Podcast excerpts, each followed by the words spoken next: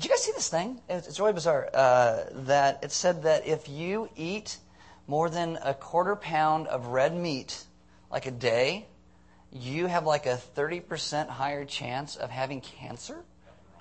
That is totally wrong. Seriously, that's like a that's like a cheeseburger from McDonald's. I, I, my wife's always trying to get me to eat meat. I don't know she's trying to kill me or what. But I'm thinking, oh my goodness. And seriously, 30%? What's up with that? So um, if you haven't been here for a while or whatever, our softball teams, I'll tell you how our softball team's doing. We're doing awesome. Uh, this week, the co-ed and the men's team both won. Woo! It's great.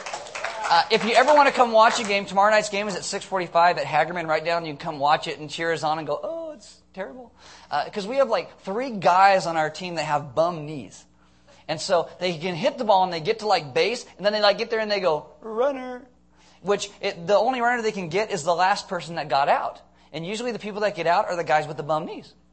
So it's like a runner, and the guy with the bum knees all, oh, that's me, I can't do it. Well, that's me. And so we just sit there looking like Keystone Cops because we look terrible because we look but we're 3 0.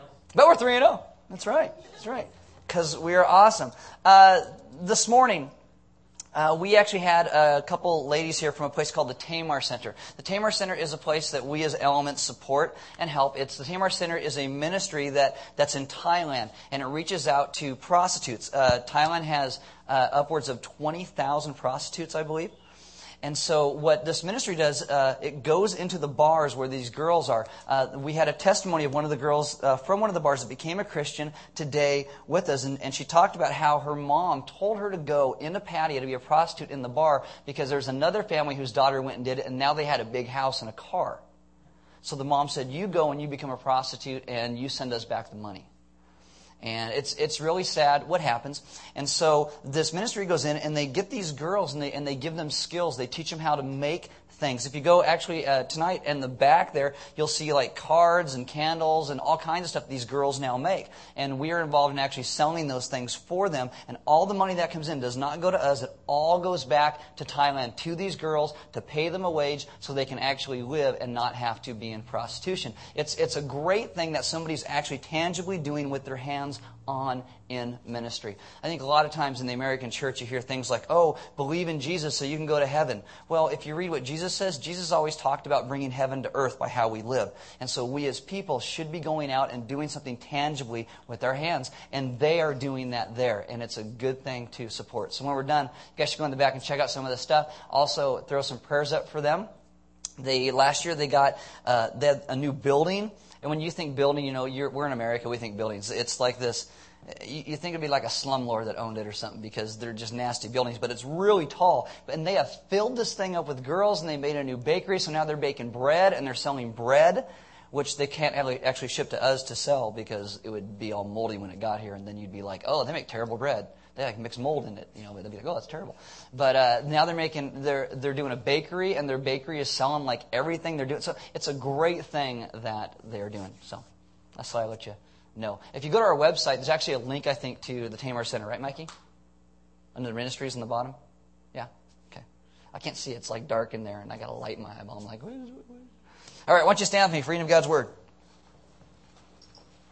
Ooh. Ooh. This is Deuteronomy chapter 6, verse 4. It says this Hear, O Israel, the Lord our God, the Lord is one. Let's pray. Father, tonight I ask that you would come and you would speak to us. You would help us to understand that there is one God and you love us all. God, I ask that we'd be a people who worship and honor and listen to you as our Father. Amen. Have a seat.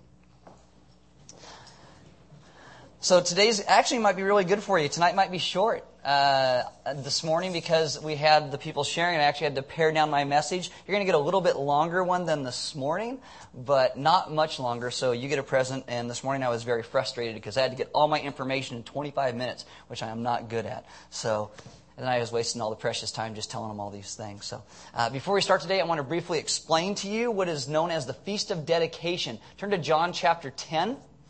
Uh, this is kind of where that starts today. Now, if you were here last December, uh, we talked about this in detail. Prior to Jesus coming on the earth, from 175 to 164 BC, huge things are happening in Israel. There's a guy, his name is Antiochus IV, or Antiochus Epiphanes. He is a Syrian king and a power hungry nut job, and he has control of the region of Israel.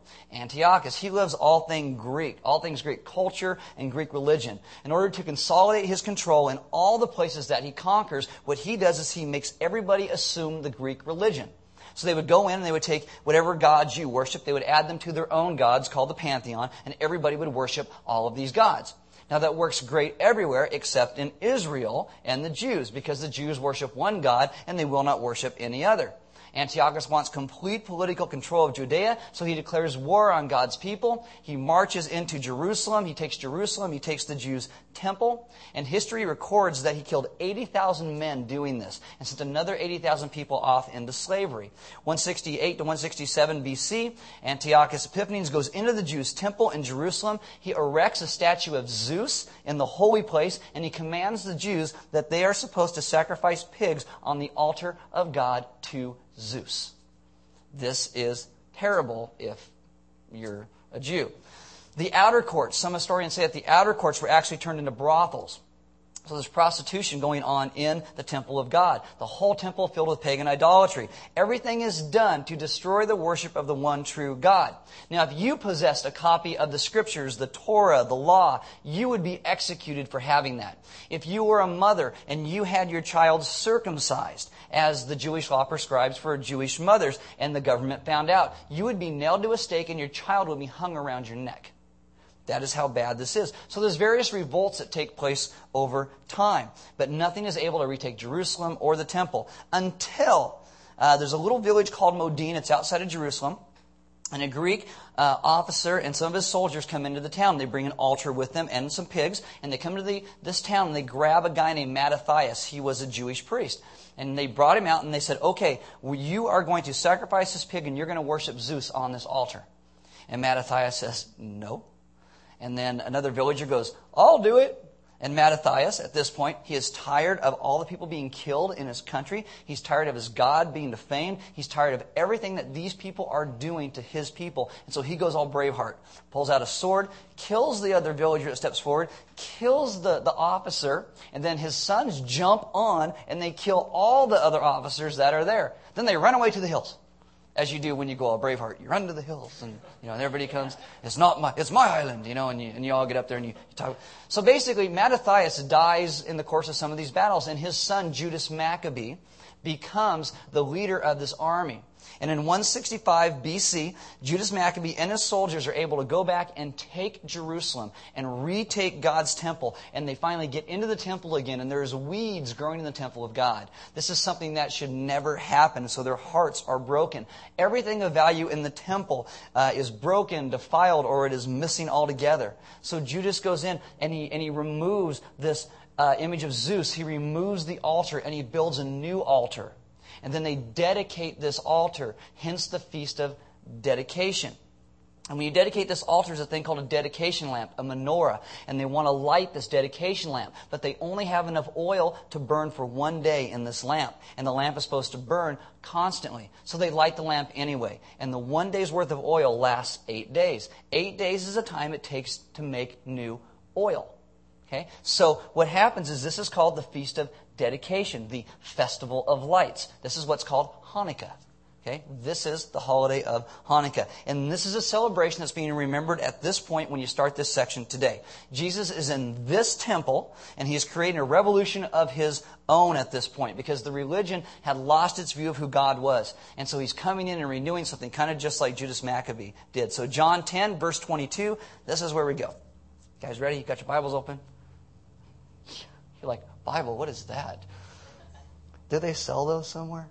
If you don't have a Bible, talk to us. We will give you one. You will give you one. It's not the greatest Bible in the world. It's a, they're, they're pretty cheap, so if it rains, don't put it out like this because it'll soak up like a sponge and be like this big, and you don't want that. But we'll give you one promise. Okay, John 10, 22. Says, Then came the feast of dedication at Jerusalem. It was winter, and Jesus was in the temple area walking in Solomon's colonnade. Now, this is the new temple. Solomon's temple was actually destroyed, but some of the pieces of Solomon's temple were actually still there. There were some remnants around. These remnants were called Solomon's colonnade, or, uh, I think I've said, yeah, here's some pictures. They're called Solomon's colonnade, or Solomon's porch. These are the older sections of the temple. And there'd be columns that are about 40 feet tall, and there was a wall around these columns. And people would come in the winter, and they would sit in these walls because it was there out of the wind. It was a little bit warmer, and they would come and sit there for people to teach them. You know, kind of when, when it gets cold in wintertime, we shut the doors and turn on the heaters because we're smart like that. Okay, so the Jews gathered around him, saying, How long will you keep us in suspense? If you are the Christ, tell us plainly. Some people actually believe that Judas Maccabee, when he was alive and he retook the temple, was actually the Messiah, but he wasn't. Jesus, at this point, has told the woman at the well that he was the Messiah. He told the man born blind that he is the Son of God. And Jesus has been revealing himself, and now they press him on that question, the Messiah question. Are you the Redeemer that was promised? This is a mixed bag of people. You have some who want to believe and they want to follow. You have others who want to know because they would just want to kill him for blasphemy. This message of the Messiah has been used for hundreds of years by God to inspire hope in his people. But the Jews now have laid all kinds of extra meaning on top of God's meaning. They said, well, this Messiah is going to come and he's going to be a political leader who would lead a revolt. And so Jesus, I think, has a hard time answering the question because they have preconceived ideas about who he was supposed to be. It's like they come up and they say, okay, we got a box. It's called the Messiah box. Can you fit in that? Can you make it in there? Because this is my box. This is what I got. This is the problem with many people today when it comes to Jesus. They have a box and they think this is how Jesus has to act. This is what he has to look like. This is who he has to be in order for me to believe in him. Jesus needs to fit in this box. And when he doesn't, they don't believe.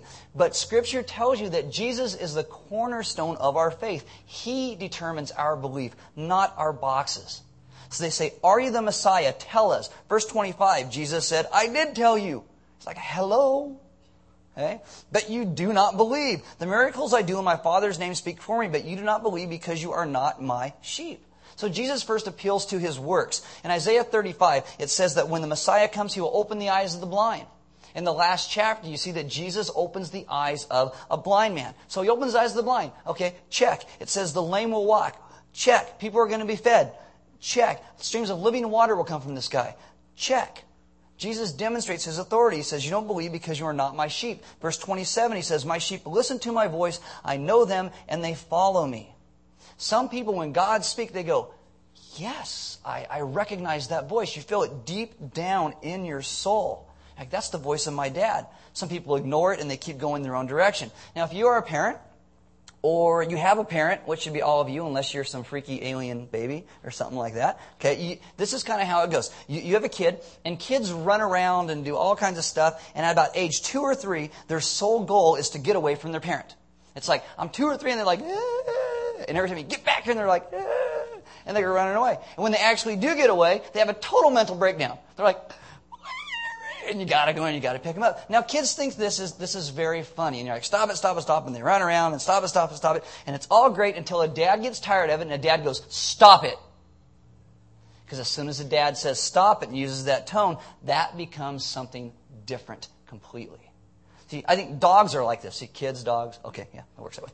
Uh, I have this dog. My, my dog's name is Zan. My dog is 110 pounds. My dog will not listen to you if she does not want to. She will do whatever she wants to, eat you, okay, run over you, eat your dog. My friend John has a dog. His name is, her name is Rukia. Total nut. Just seriously, you don't want to be around this dog. It's like total insane dog. Uh, and so if my dog is doing like all this stuff, and as soon as I walk up and I go, Zan, she goes, and she and she poops on the spot. No, she, you know, she, but she knows that voice, and she stops and she listens. A kid, when you hear the tone of your dad's voice, you know by his tone what kind of mood he is in.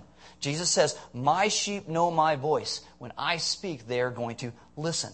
He says, I have done miracles and I speak for God. Verse 28, he then says, I give them eternal life. Eternal life is a gift from God. You don't get that with your resume. You don't get to go to God and say, okay, here's my resume. You know, last year uh, for 20 minutes I drove the speed limit while going down the freeway. Therefore, you need to forgive me. It doesn't work like that. Forgiveness is a gift from God. Eternal life is God pouring His life into us here and now, and we start to live and change and become the people God made us to be, and this goes on for eternity. Our lives become hallmarked by joy. Joy is not the cessation of trial, or we don't, we're not pain free, but we realize that life is a gift from God, and we live in that joy, and that joy goes beyond our grave through the resurrection. Jesus says, I give them eternal life, and they shall never perish, like Jesus. No one can snatch them out of my hand. My Father who gives them, who has given them to me is greater than all. No one can snatch them out of my Father's hand. And I love this analogy because when I first became a Christian, people used to tell me that God reaches down this far, and then you've got to reach up, and you've got to grab on, and you've got to hold on for dear life. And if you ever let go, you're screwed because it's just over. You know, you lose all your love and, and commitment from God because you let go. But Scripture teaches the exact opposite of that. Scripture teaches that it is God who holds you and I.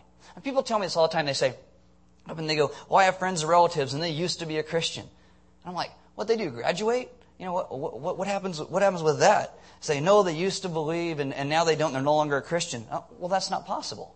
That's not possible. Either they never knew God, or they are in tremendous rebellion, just like the prodigal son, and God's going to go grab them and yank them by the underwear. He's going to bring them home and clean them up. Because it is God that holds us. Jesus says salvation is you embraced by your Father. God is our Father. There should be nowhere safer than in God's hands for people. Uh, new dads totally make me crack up because they, they hold their little baby for the first time and they're like, oh, and they hold on for like dear life because if they drop it, they're going to be on the couch till Jesus comes back, right? So they're like, they always hang on like this. But, but I love when, when they hold little babies and, and, they, and little babies go like this. And they kind of grab on like this. Now, it's not going to do any good if the father lets go, right? This on a baby, they're going to just hit the ground. It is the father that holds them. It is the father that keeps them safe. Their father loves them. That is what Jesus is saying. When we are people who can learn how to trust and believe like that, that God holds us, we can then live our lives without fear and we live in great freedom. Revelation 7:10 says salvation belongs to our God. Jonah 2:9 says salvation comes from the Lord. It is in God's hands. So we are safe. It is a gift. You cannot lose what you did not earn. The question when people say, "Can you lose it?" I'm always like, the question is not, can you lose it? The question is, can someone, can someone overpower God and take you from God? No.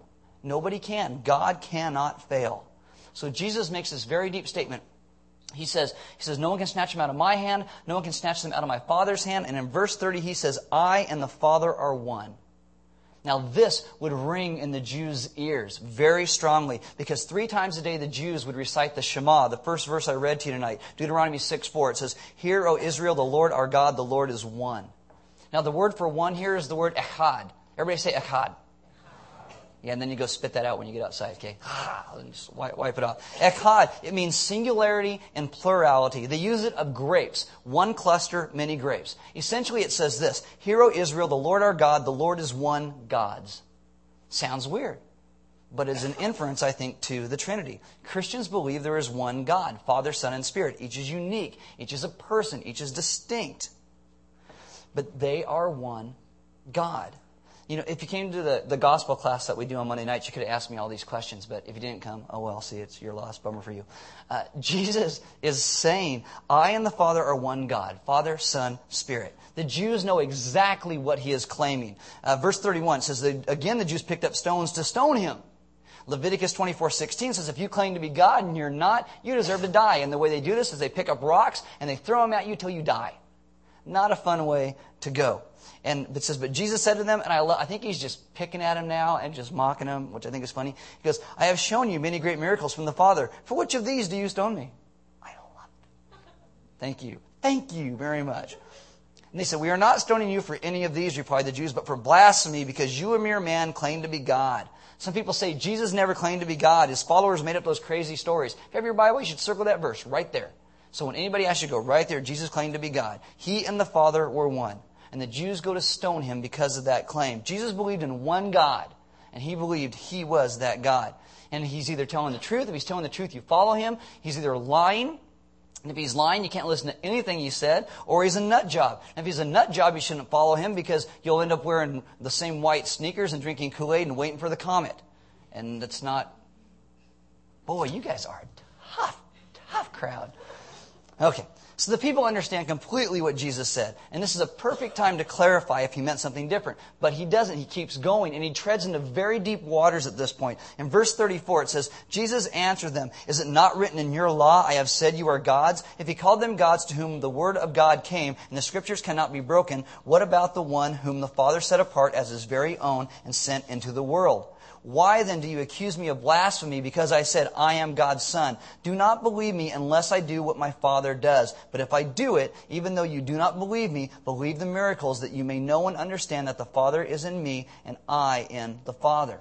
So he restates what he just said and how the Jews respond. Again, they tried to seize him, but he escaped their grasp. Now, many people have gone nuts over this verse, verse 34. I have said you are gods because they misinterpret what Jesus is saying. It is interesting that the Jews here, talking to Jesus, did not misinterpret what Jesus says. They know Jesus wasn't calling them gods. They know that he was only claiming himself to be God. Religions get broken down into two basic categories Monotheism, this is like one God. This is Muslims, Jews, and Christians. One God. Polytheism, many gods. It's like Mormonism. Mormons will tell you if you're a really good Mormon and you're a dude, and one day you'll get your own planet, and you get a bunch of spirit wives, and they get to be eternally pregnant and populate that planet for you. I have no idea why that's appealing to women. You know, if you're a dude, you get to become God, and if you're a woman, you get morning sickness forever. You're welcome. Thank you very much. I, I don't get that. Hinduism, you got millions of gods. You know, I know I pick on Mormonism a lot, but they like to misuse this verse and say, aha, Jesus taught there were many gods. See? No, he didn't. Okay, if you have your Bible, turn to Psalm 82, because this is what Jesus is quoting from. Psalm 82. Yay, people in the back row. Psalm 82. All right. Uh, when the psalmist uses this, he's referring to the concepts of rulers. In Jesus' day, there were lords, and then there was the Lord. Lords had authority, but then there was capital L, God. Jesus is distinguishing here. There have been kings, and then there is the king. Okay? Psalm 82 says, God presides in the great assembly. He gives judgment among the gods. And then God speaks, and he says, How long will you defend the unjust and show partiality to the wicked? He says, Defend the cause of the weak and fatherless. Maintain the rights of the poor and oppressed. Rescue the weak and needy. Deliver them from the hand of the wicked. He is talking about judges and rulers, and they are not judging rightly. Men who have been appointed to bring God's law to bear on human dilemmas. Men who are established to bring God's justice to bear. Men who have been placed to act in the place of God. When you look at these men, you're supposed to be able to see what God was like. Just like He calls us to also be that. These men are not eternally existent. They are men with authority speaking for God. But because they are sinning, they aren't doing this rightly. Verse 5 says, They know nothing. They understand nothing. They walk about in darkness. All the foundations of the earth are shaken. I said, You are gods. You are all sons of the Most High, but you will die like mere men. You will fall like every other ruler. So he tells you they are just men. And he contrasts that with himself as the only true God. And it says, Rise up, O God, judge the earth, for all nations are your inheritance. Now, if your Bible, turn to the book of Isaiah. Turn to Isaiah. Uh, 43 is where we're going to start here. Sometimes people will ask you uh, very complicated questions, and maybe sometimes you will not have the answers, and I don't want you to look foolish when people question you about your faith. I think Peter says that, that we should do our best to show everybody, you know, what, why we have the hope that we do within us. And so when you get asked some of these questions, I want you to have an answer for this one. So sometimes people will ask, you know, why do you believe there is one God? And Jesus is that God. Well, we can't just go, well, uh, it's just there. Okay? I'm going to give you this big concept, bring it down. How do you know there is one God? Isaiah, you can just start circling these as we go. Isaiah 43, starting in verse 10. This is God talking. He says, Before me no God was formed, nor will there be one after me. I, even I, am the Lord, and apart from me there is no Savior. I have revealed and saved and proclaimed, I, not some foreign God among you. You are my witnesses, declares the Lord, that I am God. He goes, It's just me. There's no one else. You may watch TV and listen to everybody else talk and come up with their own thoughts and opinions, but I don't care because I'm the only one. You know, I don't recognize any of those guys. It's awesome. Um, verse 15 in, in chapter 43. Uh, he says, I am the Lord, your Holy One, Israel's Creator, your King. God refers to himself as the Holy One. Uh, Isaiah 44. It's right over. Verse 6. This is what the Lord says Israel's King and Redeemer, the Lord Almighty. I am the first and I am the last. Apart from me, there is no God. Well, that's pretty clear. 44 verse 8 he goes i think it's down at the bottom uh, you are my witnesses. Is there any god besides me? No there is no other rock. I know not one. And if god doesn't know of any other gods then there's not any other gods. Uh, chapter 45 okay? Verse 5 uh, I am the Lord, and there is no other. Apart from me, there is no God. I will strengthen you, though you have not acknowledged me, so that from the rising of the sun to the place of its setting, men may know there is none besides me. I am the Lord, and there is no other.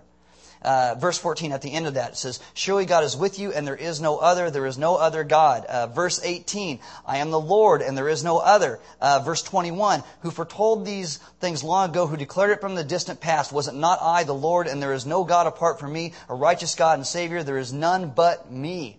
Flip over, chapter 46, verse 9. Getting the point? Okay. Remember the former things, those of long ago. I am God, and there is no other. I am God, and there is none like me. I mean, even if you're not real bright, you kind of get the idea, right? One God. What's God trying to say? Uh, maybe there's one God. Yeah, that's what we got. You know, when, when you go through Scripture and you interpret the Bible, there's this thing called the rule, the rule of perspicuity.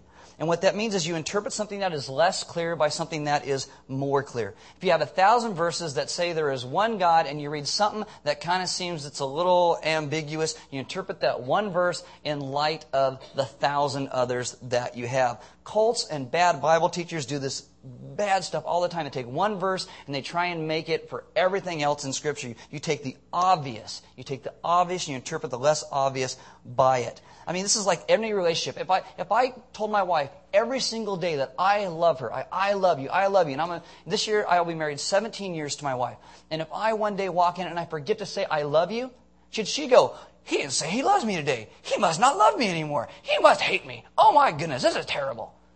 No, she should interpret that maybe I just forgot that day because I've said I love her for 17 years. That's the point. You have a thousand verses that says there's one God, one kind of seems a little different. You don't go off the deep end with it. You know, if God is clear throughout human history and something else is vague, you stay with what is clear. Jesus and the psalmist refer to gods. It is not multiple deities. He is talking about men that had authority, who are doing things that are wicked and sinful, doing things that should not be done. A, a priest's job was there so that you could see what that God was supposed to be like. You're supposed to be able to look at that priest and say, well, this God is like this because this guy follows him, so this God must be like this. These were men in places, religious places, who were supposed to be bringing God's light and judgment and truth to bear, but they were doing it wrongly. Does this ring any bells? Yes, exactly. Sounds like the religious leaders who are questioning Jesus and want him dead for speaking the truth. That is exactly what's going on. They ask him this question, and Jesus goes, Oh, oh, you want to know what this is like? Let's go. And he tells them, He goes, This is you, and I am God, and you are nothing like me. Nothing. I mean, they know exactly what Jesus just said, because in verse 39 it says, Again, they tried to seize him but he escaped their grasp. And this is what I love about this section that, that when he eludes them, this is where he goes. This is actually my favorite portion of this entire section of Scripture. Verse 40 says, Then Jesus went back across the Jordan to the place where John had been baptizing in the early days. Here he stayed.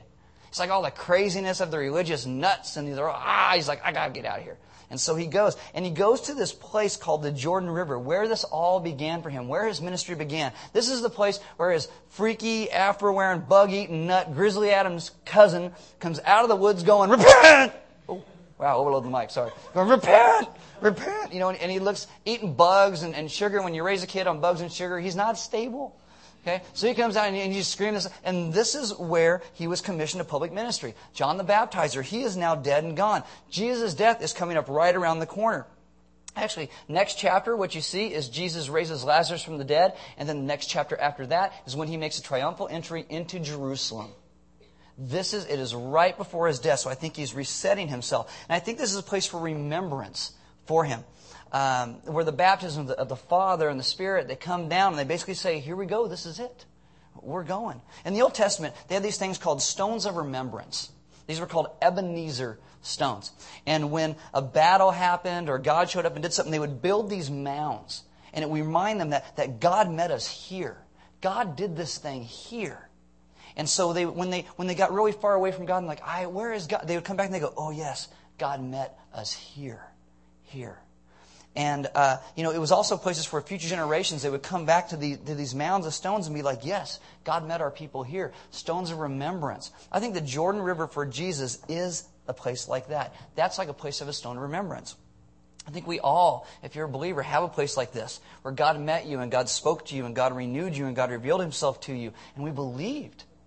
I have places like that physically and I have places like that in scripture where I read and I'm like, yes, Yes, this is where God spoke to me. When trial or struggle or things come up, I go to places and I remember God is faithful. Go back to where I kind of began. I had this guy when I was 17 years old, uh, is when I became a Christian, and he introduced me to Jesus. And he's, he's a great guy. He, he lives up north now, and I actually periodically call him. Uh, he was my youth pastor for a few years. And it's kind of interesting. When I was in high school, uh, you either got drunk or you went to a Bible study. Sometimes I did both, which got me in trouble. Um, but but he, he meets me and he talks to me and he loves me and he loves God and he spends time with me. He answers my questions. He invested in me. And every once in a while, I call him and we just chit chat. We talk about life and, and where we came from and, and we kind of reset each other. And we remember where God met us and God changed us by introducing us to each other. Jesus goes here to the Jordan it says, Here he stayed, verse 41, and many people came to him. They said, Though John never performed a miraculous sign, all that John said about this man was true. And in that place, many believed in Jesus. I can't think of a better way to actually end a chapter of Scripture as that, because these are great words. Lots of people were hard hearted and wanted him dead, but many came and many responded and many believed. And that should be our prayer, that many would hear and many would follow him. Actually, in my quiet time, every single morning, I actually pray for Element and you guys. That, that is my prayer for you, that you would follow Jesus. I mean, Jesus says, My sheep hear my voice. He has said in the previous chapter that, that we know we are his students when we continue to continue in his instruction. I mean, I, I've talked tonight for, I don't know, maybe 30 minutes or something. You know, and we get to hear Jesus' words speaking to us again. We are all people who are invited to believe and have eternal life, to trust our Father and believe that no one can snatch us out of His hand. This is, this is one of the reasons why communion is so cool. Because communion is like a stone of remembrance. It is a place where we come and we reset and we and we see communion. And it's like this is where Jesus died. And when you and you break that that crack and it resembles his his body, which is broken for you and I, and you dip it in the wine or the grape juice, which reminds us of his blood that was shed for us. This is a place of remembrance. And we realize that in the gospel, we were separated from God. Our sin separated us from God. The penalty for sin was death. And Jesus came and He died for us to pay that penalty. And then He rose and raises us to new life so we can be people who place our arms around the neck of our Father. It's a beautiful concept, and it is always remembered right here in communion. So tonight we do. We worship God through communion. We're going to actually worship God through prayer. There's some elders and deacons here. And if you are somebody who doesn't have a stone of remembrance, you don't have a place where you go back to, maybe you've never even met Jesus, talk to them. They would love to insert, introduce you to Jesus. You know, if maybe, I don't know, this crazy building that used to be a car dealership, you know, becomes your stone of remembrance. And five or ten years when they tear this place down and you drive by and maybe you have kids and you're like, hey, kids, see that place right there? Yeah, that mound of dirt. You know, that is where God met me. And it was amazing. You know, maybe you're a believer and, and you just feel really far, like, like you feel like you're clinging on and not being held. Pray with one of the elders or deacons. They would love to pray with you about that because God longs to let you know that He holds you and you can be safe in His arms. The band's going to come up. We're going to do a couple songs, and these songs are there to help us to focus and remind us who God is. We worship God through giving. There's offering box on the side wall in the back of the room. There's some Tamar stuff, like I said, out those doors in the back. You should all check it out. Even if you don't buy anything, just, just go check it out because it's pretty cool. And then we also worship God through fellowship. And I think one of the coolest things about fellowship is this. When we talk to other people, we get to go up to other people and say, Yeah, you see that box that you have that God's supposed to fit in? You just kick it and say, You don't need that because God doesn't fit in your box. God, He, he shatters our boxes because He is too great and majestic and big for our boxes. And I love that about Him. You go to God with a box, and God's going to go, Who do you think you are? you don't fit in that stupid little box. I mean, we have to be people who allow God to be God and then realize that we are in His hands and that we are His sheep and we should listen to His voice and then we follow Him and we get this ministry to walk into the world and tell everybody about the goodness and grace of who God is and how He longs to hold everybody. Free of boxes. Free of boxes. We as sheep get to be that. James is going to come up and pray for us. And just take a minute tonight to where's your place of resetting? You know, Jesus is the only God and he holds you.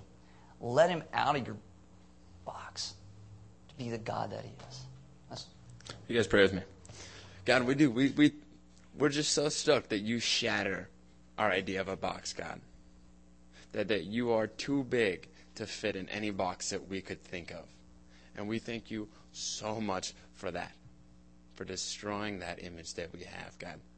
We thank you for those places, those those Ebenezer's that you've given us, God, those places that, that you've come to us and that you've touched our life, that you've met with us, God. God, I pray that we would be a people that, that love you, that we would love our Father, that we would recognize your voice. We would know and listen to the shepherd's voice and follow that. That we would hang on to you, God. And we thank you that even when we let go of you, that you're there holding on to us. And that we know it is not by our doing that we're saved, God, but by your grace. God, I pray that through that that we would live a life that shows your love and your forgiveness that you've given us to others that through us your name would be glorified and people would be get people would understand the forgiveness that you offered to them and to us god. We thank you for that. In jesus name amen